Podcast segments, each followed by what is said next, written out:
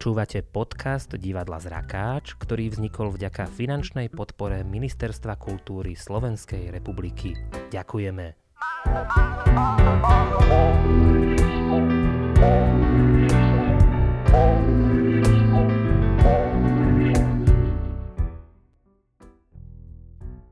Dámy a páni, je tu opäť Zrakast. Dnes s takým pocitom robím ten rozhovor, ako keby som sa rozprával so Zuzanou Čaputovou, pretože ja som si ešte ako tínedžer myslel, že Branislav Mamojka je prezidentom Únie nevidiacich a slabozrakých Slovenska. Aká je skutočnosť, pán Mamojka? No tak som, ale som predsedom. My máme teraz predsedu Únie nevidiacich, nie prezidenta. To len medzinárodne, keď tam je to, tam je to zvyklosť, takže... Mr. Prezident? Tak, áno. Lebo neby, nevymyslel som si to ja s tým prezidentom. Naozaj vás tak volali v uniackých kuloároch. Nemali ste nikdy takéto prezidentské ambície?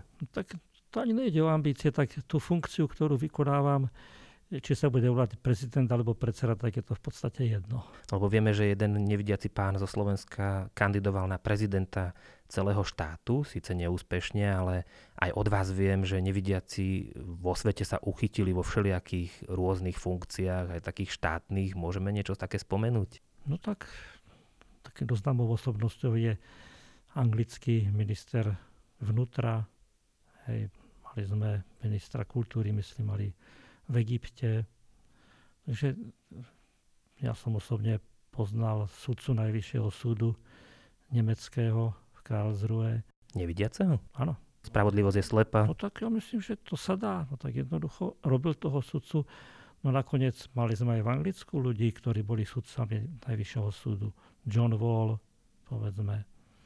Takže dá sa to. Je toho viac. No. Zaujímavé je, že keď sa povie nevidiaci, tak nepredstavujeme si hneď nejakého pekne upraveného, výborne vyzerajúceho človeka. Ukázalo sa to aj v ostatnom predstavení zrakáča, aké majú ľudia predstavy o nevidiacich. No ale vy ste práve ten, e, ktorý chodí vo výborne, výborne oblečený, v oblekoch, vždy upravený, e, Samozrejme, viem to len z druhej ruky od iných ľudí, takzvané z počutia. Čo máte napríklad dnes na sebe oblečené? No, dnes som tak polooficiálne, mám teda košelu a mám sako. Áno, mám sako, dlhé nohavice, nie rifle, viacej pracovne. Ale to oblečenie tak o to sa hlavne stará moja manželka, takže asi chce, aby som pri nej vyzeral pekný. Zaujímavé je, ja som sa už raz vašej manželky pýtal, koľko krávát máte v šatníku, ale teda spomeňme dnes iba tú jednu, na ktorej je potlač s brajlovým písmom, to je taká rarita. Áno, to je vyšívané brajlovým písmom.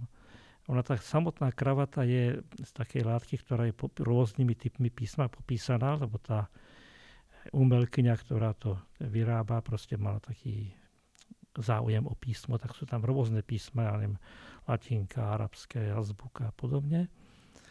Je to taký, tak, tvrdia, že to je také jemne urobené, že to je pekné. No a do toho je vyšívaným brajlovým písmom, teda po anglicky, že mám rád brajlové písmo. Milujem brajlové písmo. V zahraničí vaše meno často prelamuje ľady, keď som chodil ešte na také všelijaké turistiky, pochutné dovolenky s kamarátom Slavom Sokolom, tak nie my sme sa oháňali vašim menom, ale tam sa nás pýtali, do you know Brano Mamojka? Čiže aj ubytovanie sa zháňalo hneď ľahšie, aj všetko. Ako sa to stalo, že ste v zahraničí taký populárny? Začiatkom 90. rokov sme si, si vstupovali do Európy a vtedy sme boli ako, s prepáčením chápaní, ako keby sme prišli z džungle a treba sa o nás starať a pozývať nás. Takže sme skutočne veľmi veľa cestovali aj s kolegami z Čiech, ktorí sme skutočne nadviazali veľa známostí. No a potom sme boli aj aktívni práve v tých organizáciách nevidiacich, ako je Európska únia nevidiacich hlavne teda. A rôznych tých pracovných skupinách to bolo ešte dôležitejšie. Ja som bol dlhé roky členom technickej komisie, komisie pre spoluprácu s Európskou úniou. Tam sme sa stretávali dosť často ľuďmi, len to pomaličky ubúda, všetkým ubúdajú peniaze, takže už týchto osobných stretnutí je podstatne menej a už sa to prenáša do toho virtuálneho sveta, ale poznáme sa. Áno, lebo samozrejme aj teraz sa viac už dohovárame všelijakými vzdialenými prístupmi a tak, ale Oni keď na vás spomínali, tak to nebolo, že dobre sa s ním žúruje, ale naozaj, že dobre sa s vami spolupracovalo, boli ste v tých štruktúrach aktívni. Či by ste nám to vedeli tak priblížiť pár slovami, že čo sa tak rieši v tej medzinárodnej sfére nevidiacich? Skôr to bolo v tých pracovných skupinách, my sme napríklad z pracovnej komisii pre technické pomôcky, to bolo presne na prelome tisíc ročí, sa zaoberali vlastne zvukové knihy, ako sa majú robiť sprostredkovanie, teda ako má vyzerať, keď sú tady začínali také rôzne zariadenia so syntetickou rečou, čo je to zrozumiteľnosť, čo bude zrozumiteľné. Sme takú brožúru vydali, ktorá myslím bola celkom úspešná, kde sa hovorilo o tom, ako to testovať a čo si, predstavu, čo si majú predstavovať tí tvorcovia pod tým, že aby to bolo zrozumiteľné pre ľudí so zrakovým postihnutím a špeciálne pre tých ľudí, ktorí nikdy nepracovali, ja neviem, s počítačom hovoria si, hej, takže že je to pre nich novinka. Teraz je skôr na programe takých, takých veľa e, rôznych iniciatív týkajúcich sa európskej legislatívy, keď sa pripravujú rôzne smernice alebo nariadenia, tak to pripomienkujeme a to špeciálne teda aj cez Európsku nevidiacich, ale aj cez Európske fórum zdravotného postihnutia, ktoré je takým, som povedal, organizáciou pre všetky zdravotné postihnutia. No z takých veľmi zaujímavých vecí naposledy je smernica o prístupnosti webových sídiel a e, mobilných aplikácií inštitúcií verejného sektora. Na tej sme spolupracovali veľmi intenzívne. Existuje napríklad skrátenie Európsky akt o prístup, prístupnosti, ale to je taká nová smernica, ktorá hovorí o prístupnosti služieb a tovarov v rámci e, otvoreného trhu Európskej únie. To znamená, že výrobky, ktoré by teda sa mali na tomto trhu ponúkať, by mali byť e, prístupné pre nás, ale vo všetkých krajinách to znamená nie, že je to prístupné len, ja neviem, pre Nemcov, lebo je to v Nemčine, ale že to bude teda možné sprístupniť všade. To, to je úplne nová smernica, ktorá by mala vstúpiť do, byť účinná teda a transponovaná do národných legislatívy od roku 2020, ale to trvalo snad nejakých 5 alebo 6 rokov, čo je aj tak na prípravu takéhoto dokumentu relatívne krátka doba. Takže je toho naozaj veľa. Čakal som, či tam nezaznejú aj tiché autá. Stále, keď idem po uliciach, tak čakám, či sa objavia. Teda dúfam, že ich začujem. E, ako to je v tomto smere? No, je to tak, že Európska smernica o hlučnosti dopravných prostriedkov obsahuje aj časť práve o tichých autách z nášho hľadiska a ukladá, aby do nich bol inštalovaný tzv. systém AVAS, to je také automaticky varovný e, signál, ktorý napodobňuje e, zvuk spalovacieho motora. Na zaujímavé je, tam sú veľmi dlhé obdobia na uplatnenie, ale už od júla, alebo od júla tohto roku všetky nové modely, ktoré sa dostanú na trh, to musia mať. Ale problém je ten, že s týmto sa ešte moc nestretávam a ja sa rozobávam, že to celkom nedodržiavajú. Ale teda predpis platí aj u nás doma, že keď ak bude niekto predávať takéto auto a je to model, ktorý sa dostal na trh po 1. júli tohto roku, tak už to musí mať. A od budúceho roku to musia mať už všetky predávané tiché autá. Takže uvidíme, ako to bude. My sme sa snažili nejak na výstavách to zistiť. Všade nám hovorili, že to máme, že to máme. Tak nám to pustíte. No to musíme jazdiť, to ide len za jazdy. Takže sa priznám, že som to ešte ani na jednu autosalóne nepočul. Tak verme, že ich ani nebudeme počuť. Teda, že, že ich budeme počuť, keď pôjdu. Nebudú až také tiché. Pán Mamojka, kým prejdeme k takému vášmu naozaj kmeňovému životopisu, tak e, na začiatku sme robili skúšku mikrofónu a vy ste počítali od 1 do 5, ale nebolo to po slovensky. Ja no tak ja som mal také sny na strednej škole, čo budem robiť. Som sa rozhodoval skutočne medzi fyzikou a medzi orientálnymi jazykmi. A tak som sa aj kúpil nejaké knižky a som sa do školy toho pustil, tak som si kúpil učebnicu hinštiny a učebnicu perštiny. No ale nakoniec som predsa len prešiel na to fyziku, bolo to prístupnejšie a hlavne ja som už tedy veľmi zle videl a tie ich písma neboli až tak celkom vhodné. Latinka je určite lepšia. No tak ja by som to povedal tak, že z extrému do extrému neviem, čo je väčšia huština, či orientálne jazyky alebo fyzika. Tak uzavrime to ešte tým spočítaním. Možno by sme sa mohli naučiť aspoň od 1 do 5 ja, aj ostatní. No dobre, to si ešte pamätám. Ek, do, tin, čár, páč. Výborne. Takže od 1 do 5 ste sa asi naučili vy osobne počítať veľmi rýchlo, veľmi skoro. Škôlka ešte bola medzi, ako sa to hovorí, bežnými, zdravými, niekto povie dokonca normálnymi deťmi. No potom už to začalo byť trošku v úvodzovkách e, nenormálne. Išli ste do špeciálnej školy. Tak ako ja ste internátne dieťa, len ste to mali trošku pestrejšie. Praha, Bratislava, Praha ako správne československé dieťa. Áno, presne tak. Ako si na to spomínate v tej Prahe prvé roky? No, tak ja som tam bol od prvej triedy, teda asi mesiac alebo dva som chodil do bežnej školy u nás, pretože ešte sa to vybavovalo, ale potom už som chodil do Prahy v internáte. No, tak ako malé decko, tak sem tam si spomínam, že som bol trošku smutný a mi chýbala rodina, ale vôbec to nebolo také ťažké, ak si to niekto predstavuje. Bolo tam plno kamarátov a celkom zaujímavý program sme mali aj mimo teda toho vyučovania. Škola mne išla celkom dobre, s tým som nemal nejaké zásadné problémy, takže tam som bol dos- až po 7. triedu, potom sa tu na Bratislave otvára škola, tak som sem prešiel, tu som bol 2 roky, no a potom som sa znovu vrátil do Prahy na strednú školu. No, vám sa podarilo byť jedným z prvých žiakov základnej školy pre slabozraké deti na Svrčej ulici. To muselo byť také zaujímavé, hneď tak zabývať tú školu. Ani si to neviem predstaviť, vy ste tam prišli už vo vyššom veku, to hneď začali fungovať všetky tie triedy od jednotky? Ja som tam prišiel do, do, do 8. triedy, ale myslím, že tam už bolo, len teda to bolo ešte stavenisko okolo toho, sme sa brodili blatom. V budove teda už tá už bola hotová. Najprv sme mali postele, kde sme mali nejaké požičané staré postele a, a také staré madrace. No my sme samozrejme, keď sme ich stiahovali potom, že sme dostali nové, tak sme ich házali šachtou medzi schodmi do tretieho poschodia, čo samozrejme bolo obrovská prachová výchrica, takže to sme boli hneď skrotení. Takže bolo tam celkom dosť veľa aj zábavy pri tom. Možno trošku preskočíme nejaké vývojové etapy, e, lebo my už meno Branislava Mamojku poznáme hlavne ako predstaviteľa všetkých nevidiacich celého Slovenska, ale možno by bolo zaujímavé povedať, že vy ste vyštudovali teoretickú fyziku a ste pracovali v Slovenskej akadémii vied a o tomto sa tak ako si nehovorí. Možno niečo, čo by vôbec bolo aspoň trošku zrozumiteľné o tom, keby sme mohli povedať, čím ste sa zaoberali pred tým úniackým letopočtom?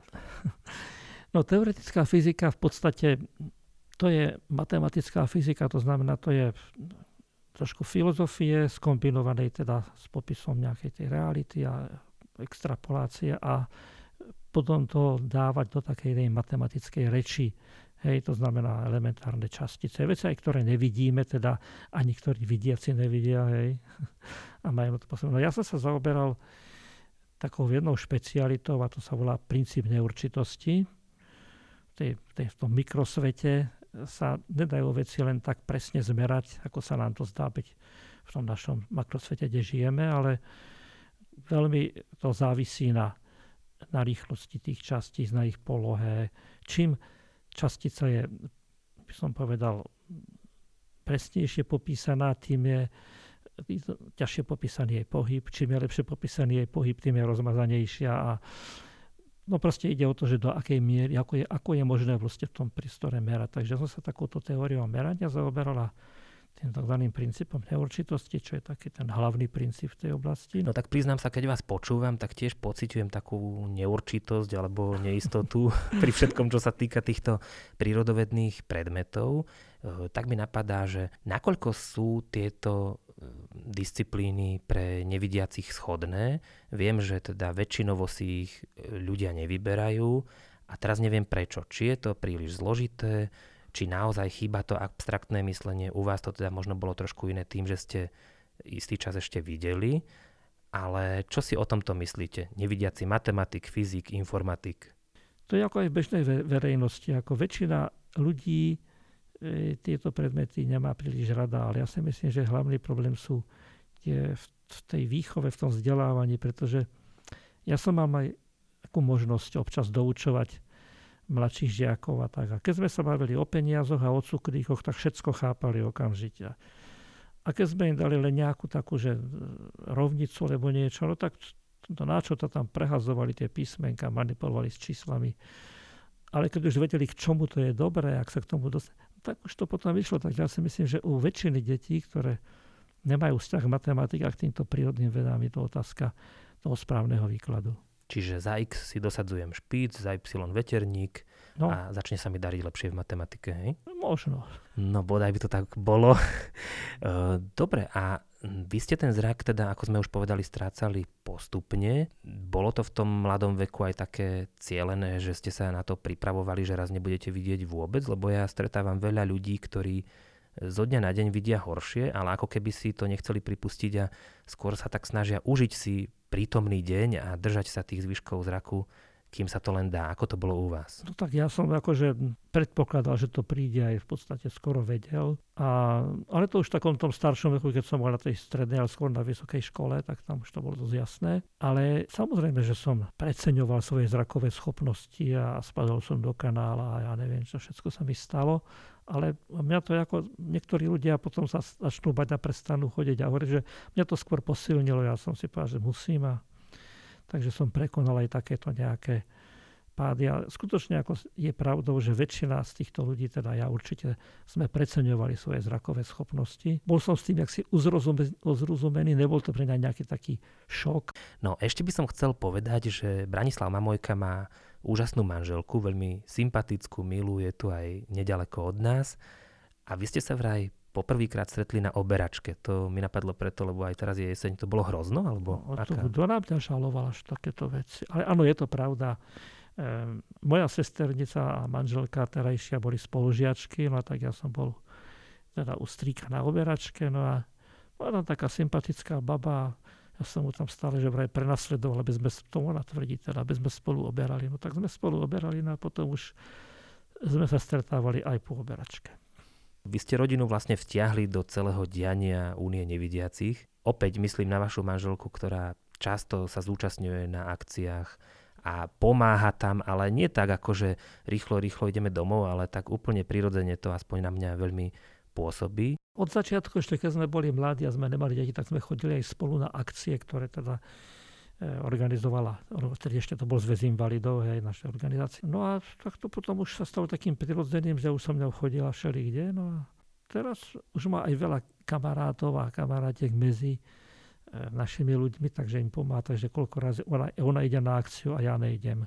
Je dosť, čas, je dosť veľa akcií takých tých spolkových alebo spoločenských, kde chodí ona bezo mňa. Vy ste známi aj ako veľký fanúšik, ale aj odborník na počítače, na túto techniku. A bolo to tak vždy ešte aj v čase, keď sa tu s tým iba začínalo. Spomínate si na nejaký prvý počítač, ktorý ste už mohli ovládať aj inak ako zrakom, že už napríklad rozprával? Ja som, my, sme mali, my sme kúpili si teda na doma taký jeden Sharp, taký počítač 8 bitov ešte z tých prvých začiatkov 80 rokov. A e, ja som si našiel taký programík, ktorý mi vedel povedať dokonca hlasom, chybu, číslo chyby a číslo riadka, na ktorom je chyba, keď sa v Basicu programovalo. Dokonca som si to prípadne vytlačil na tlačiarni a vtedy bol taký prístroj Optakon sa volal, ktorý vedel previesť čítala grafiku na, na hmat. Tak som si to s tým čítal, teraz som si zistil tú chybu, kde to mám na riadku a bol som to schopný opraviť a tak sme potom so synom, ktorý vtedy mal koľko vtedy mal, ešte nemal ani 10 rokov, tak sme potom programovali aj také hry, akože že delostrelec tam strieľal niekde, potom sme mali lietajúci balón, ktorý musel v také pohorie preleteť. A takéto veci, takže to som ako, to, boli to, to bol ten môj prvý počítač, ale potom som sa dostal k počítaču, ktorý bol špeciálne pre nás, to sa volal Versa Braille. To bol počítač s brajlovskou klávesnicou s matovým displejom a teraz, v ktorom sa dalo vytlačiť. V tom čase vlastne bez diakritiky len, lebo to bolo, no, bol americký prístroj. No a potom už neskôr, keď už boli nejaké hlasové začiatkom 90. rokov, tak už potom už to boli normálne počítače s nejakým softverom a hlasovým výstupom, takže odtedy už pracujem na normálnych počítačoch. A bavilo vás stále učiť sa na tých nových a nových počítačoch? Je mne už niekedy stačí, keď sa len aktualizuje software alebo tá operačná verzia, že zase niečo nové? Viete čo, bolo to trošku jednoduchšie v tom, e, v tom DOSe, že tie zmeny neboli také, také výrazné a, a bol som mladší. Teraz už, akože už mám aj niekedy problém, však samozrejme používam najmodernejšie počítače, mám a najmodernejší software, ale občas už tomu potreba aj niekoho vidiaceho, lebo sa to v tom časko stratí a tak, ale ešte ma to stále baví. No vy ste naozaj veľa urobili pre tú osvetu, že hovorili ste, ako sa treba k nevidiacim správať, ako sa netreba okolo toho sú celé manuály, aj keď možno to nie je až také zložité. Myslíte si, že to už začínajú ľudia registrovať? No, registrujú, pretože sa s tou problematikou viacej stretávajú, ale nie je to vôbec ako jednoduché, pretože väčšina, no mnohí ľudia, ktorí nás nepoznajú, sa boja. Oni sa neboja, že my niečo urobíme, ale boja sa, že nás nesprávne oslovia, že nebudú vedieť, ako to urobiť. Hej. A potom je druhá skupina, ktorí sú zase až prehnane iniciatívni, keď vystupujem z autobusu a nepotrebujem pomoc, ale oni ma pod pazuchy chytia a ja vysím nad schodom a nemôžem to tak to je veľmi ako fajn. A keď sa im vytrhnem ešte, tak sa rozčulujú, že som neslušný a že, že teda už nebudú nikomu pomáhať. Hej. Tak aj také sa stáva. Myslíte si, že treba ľuďom priamo na mieste vysvetľovať, čo nebolo dobré, čo by mali na budúce urobiť inak, alebo treba to nechať na taký voľnobeh, lebo zase predstavujem denný priebeh, dennú prevádzku, že ako by som tých ľudí neustále naprával, asi by sme sa ďaleko nedostali. E, samozrejme, sú veci, ktoré musím jednoducho akceptovať a nič sa nedá robiť. Ale keď povedzme, idem s niekým, kto ma vedie a teraz ma chce ťahať alebo tlačiť pred tak poviem, viete čo, môžem sa vás chytiť za lakeť a ja už potom viem, kam idete. A už potom si prípadne cestou ešte doštelujeme nejaké tie veci, že ako to má robiť, čo aj sestrička v nemocnici, alebo kde, no tak to je to kľudne poviem. A oni sú celkom radi. Čiže také jemné navádzanie. Áno, ja poviem len toľko, že či sa môžem chytiť za lakeť, že mne to proste takto pôjde nám to lepšie a potom už cestou sa baví, potom už aj ten človek začne sa pýtať, hej, a už sa potom tak to beží už samé. Uh, už 30 rokov pôsobí u nás Únia nevidiacich a slabozrakých Slovenska. My to berieme ako fakt, ako samozrejmosť. Pripomeňme si, ako to bolo, keď ešte Únia neexistovala. Kto zastupoval záujmy nevidiacich na Slovensku alebo v Československu? Ako to fungovalo? Bol zväz invalidov, ktorý mal 4 kategórie zrachovo postihnutých sluchovo, telesne a vnútorne, ktorí mali svoje rady, to boli poradné orgány. Tak ja som bol poslednom období predsedom tejto rady. Ale to boli len poradné orgány, ktoré mali nepatrné množstvo kompetencií, teda málo kompetencií. A existoval ústredný výbor, kde sme mali zástupcov, ale boli sme viacerí zástupcovia, ktorý už mal väčšie kompetencie, lenže tam ste samozrejme museli e, preš, prešpektovať alebo presviečať aj tie ostatné kategórie o tom, čo sme chceli odhlasovať respektíve museli sme sa stavať tak, že no tak keď by vám toto, tak vy nám tamto, hej, no, sa nedá robiť. No ale bol tam taký všeomocný sekretariát v tom čase, kde bolo predseda, ktorý rozhodoval vlastne prakticky o všetkom. Takže e, to naše rozhodovanie bolo, bolo velice ako také chabé, ale kde sme ako mohli a mali dosť vecí, to bolo také, že školiť si vlastných odborníkov, my sme mali inštruktorov Brailleho písma, inštruktorov orientácií, sebaobsluhy, a podľa môjho názoru na veľmi vysokej úrovni v tom čase, tak v tom sme mali dosť slobody. A bolo to niekedy aj tak, že záujmy tých jednotlivých postihnutí sa rozchádzali? Ako keď sa spomína ten notorický príklad, že vozičkári chcú cesty a chodníky bez obrubníkov a nevidiaci zase potrebujú to oddelenie, aby vedeli, že toto už je cesta a tam nemám ísť. No, e, skôr to bolo tak, že sme hľadali spoločné nejaké riešenie. My sme nemali také otvorené vojny, v tomto to určite nie. To sa, skôr napríklad už boli veci, keď skončil zväz ale keď končil a išlo o majetok, tak tam boli Integra, v Čechách bola teda proste len meta a majetky sa delili. To sa ako si tak nejak dalo, ale teraz prišla otázka slovenskej tieždice pre nevidiacich. No a tam sa boli tiež záujmy teda dosť tvrdé, že teda to je spoločný majetok, aby to bolo spoločne delené, čo sme my zásadne odmietali, pretože ak by sa to stalo spoločný majetok, tak určite by robila tlač pre všetkých a nemala by čas na Brailleovo písmo a na zvukové nahrávky a tak ďalej. Tak a, a to sa nám našťastie podarilo vtedy, v tomto v roku 92, teda presvedčiť ich, a teda nie ich, ale hlavne aj štátnu moc, že to bolo od začiatku budované pre zrakovo postihnutých a teda sme to dostali my do majetku. No, tam bol problém v tom, že my sme síce mali nejaké dotácie na tlač časopisov a tak ďalej, ale nemali sme peniaze na technické vybavenie, na poistenie, opravy budov. A to nám nechceli dať, že vraj to oni nemôžu dávať nám. Tak sme sa nakoniec dohodli, že teda dobre, tak my to dáme štátu. A štát teda, tam sa pripravil ten štatút, ktorý teda je celkom dobrý a spravuje to ministerstvo kultúry a myslím, že ten model podstate je dobrý, pretože teraz knižnica jak si nemá nejaké finančné problémy, ktoré by určite mala pod našim vedením. Tak, nech to len financuje pekne ministerstvo ďalej. No a čo sa týka únie, e, tá keď vznikla pred 30 rokmi, zrejme s nejakým poslaním, predstavovali ste si, ako to bude fungovať. Neviem, ako sa dá síce 30 rokov vtesnať do 30 sekúnd, ale skúsme, že taký naozaj prínos únie nevidiacich a slabozrakých Slovenska najväčší. V čom vidíte? No najväčší v tom je, že môžeme hovoriť za seba a že máme zodpovednosť za to, čo hovoríme a presadzujeme. To sme vtedy nemali a toto, toto bol náš cieľ. Samozrejme, to sa niekomu možno nepáči, je to pomaly, ale postupne sa nám podarilo získať ako si prestíž, teda nás štátne orgány počúvajú, že máme nejaké slovo. Horšie je to s tým hovorením za seba, veľmi ťažko sa nám e, buduje taký ten štáb tých našich členov a dobrovoľníkov, ktorí by e, nejak boli ochotní sa do hĺbky vecov zaoberať a, a chceli e, sami za seba hovoriť, alebo aj keď hovoriť za seba, ale nejak tak koordinovanie a cieľa vedomé.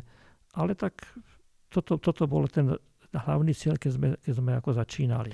A ono aj to členstvo ako keby tak klesalo. Čím si to vysvetľujete, že ľudia nepociťujú potrebu byť ako keby organizovaní v únii? No áno, tak e, je to aj trošku naša zásluha, pretože sa snažíme vytvárať podmienky, aby sa im žilo ľuďom čo jak si najľahšie, alebo teda nemyslím tým ľahko, akože zábavne, ale teda, aby to, čo potrebujú, dokázali robiť, že tá spoločnosť je viacej prispôsobená, alebo teda s nami ráta.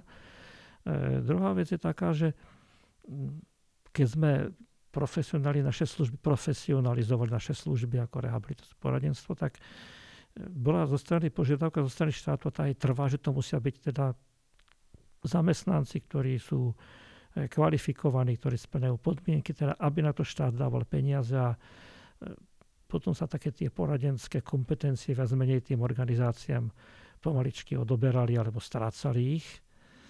A my máme ako povinnosť, že keď dostávame prísevky od štátu, tak poskytovať naše služby všetkým nezávisle na členstve. To znamená, nemusia byť členmi. To znamená, ak niekto potrebuje pomoc a nechce sa mu zapojiť do činnosti organizácie, no tak o ňu požiada. My im ju samozrejme rovnako poskytneme ako každému inému. No a potom odíde, pokiaľ už nepotrebuje. A keď príde, keď potrebuje znova, tak príde.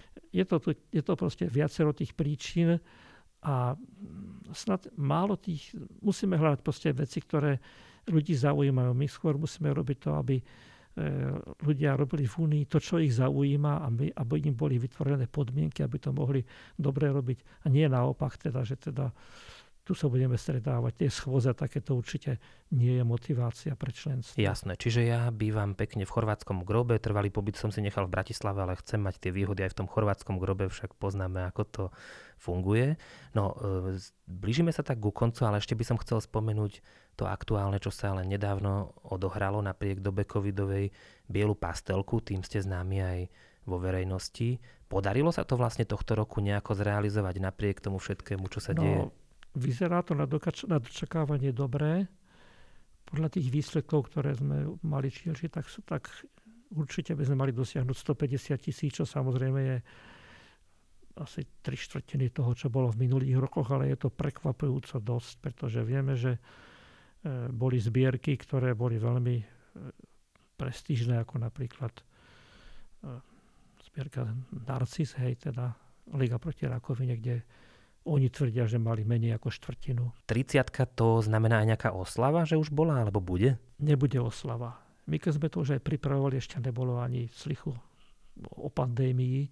A my si povedali, že robiť nejakú veľkú oslavu, že teda radšej nebudeme, lebo tie kapacity sú obmedzené a že urobíme skôr takú mediálnu propagáciu toho nášho výročia, teda ani nevýročia ako činnosti, čo sa nám celkom darí aby sme teda, samozrejme si potrebujeme oceniť našich ľudí, vieme, že to je dobré, tak sme vyrobili také pozdravné listy, ktoré Žiaľ teda ľudia nedostali, sme rátali, že ich dosta, nedostali ich teda včas, že ich dostanú na tých výročných schôzach a podobne, ktoré sa nakoniec zrušili, tak teraz ich dostávajú tak, kedy sa ako, ako, ako podarí, ale predpokladáme, že do konca roku ich dostanú.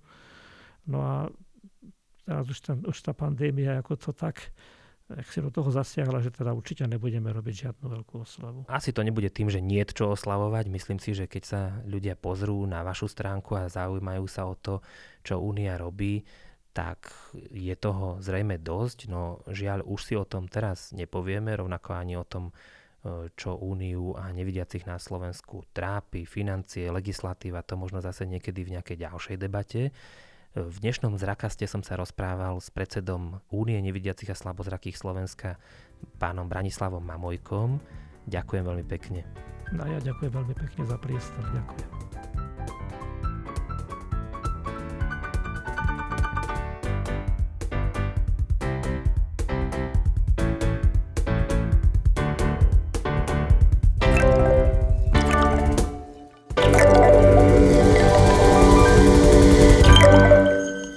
Počúvali ste Zrakast, podcast divadla Zrakáč.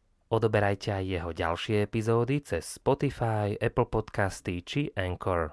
Novinky z divadelného diania sledujte na našom facebookovom profile, ako aj na webe divadlozrakac.sk.